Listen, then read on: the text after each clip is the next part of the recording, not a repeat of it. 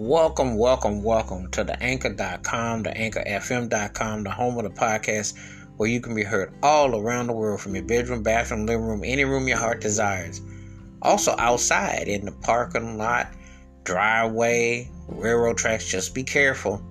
Any area that will be heard, you can be heard. Beachfront, waterfront, wherever you are. Just keep your distance, but you can be heard. Bushes as well. In this episode, I'm going to talk about an artist who's one of my favorites of the last 45, 50 years. A guy who is incredibly versatile jazz, funk, pop, gospel, blues. You name it, the guy could do it. Just truly incredible range. The thing that amazes me the most about him is those vamps and those chords and those hooks, those grooves. He can vamp you and groove you for hours on end and not miss a beat. I mean, this thing is always soulful, it's always on point, and he can sing too. But he's more known for playing the vibes. But he's just a multi-talented individual. One of the one of those artists that when you hear his music, you're just like, wow. He really went there. He just shows so much creativity, so much depth, and incredible talent. The artist I am talking about is Roy Ayers. And the name of the song is Don't Stop the Feeling. And you talk about a cold vamp and groove came out back in 79. When you hear this song, it has been sampled, it's been looped.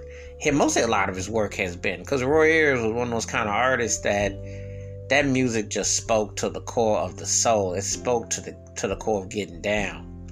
And you know, when you hear it, it just really brings a certain like a Kool-Aid smile to you if you especially if you grew up around it and you listen to his music because I mean it's a very distinctive vibe vibe a player very distinctive tone vocals and just had songs that just really hit. I mean just hit hard. Just an incredible talent and um, you know when you hear a song like this you're just like wow it brings back so many good memories. And then you know, you're thinking about it's eight minutes long, but it doesn't even seem like it.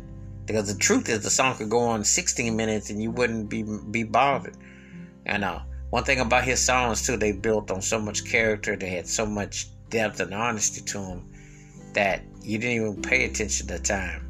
You know, it just was that good, and that's what the great ones do. That's what great songs do to you, because you'll just appreciate it. And next thing you know, it's almost over. You're like, oh, why did that have to end? And this was one of them songs that you just could not turn away from. Still holds up to this day, so it's just incredible uh, artistry, vision, just very creative.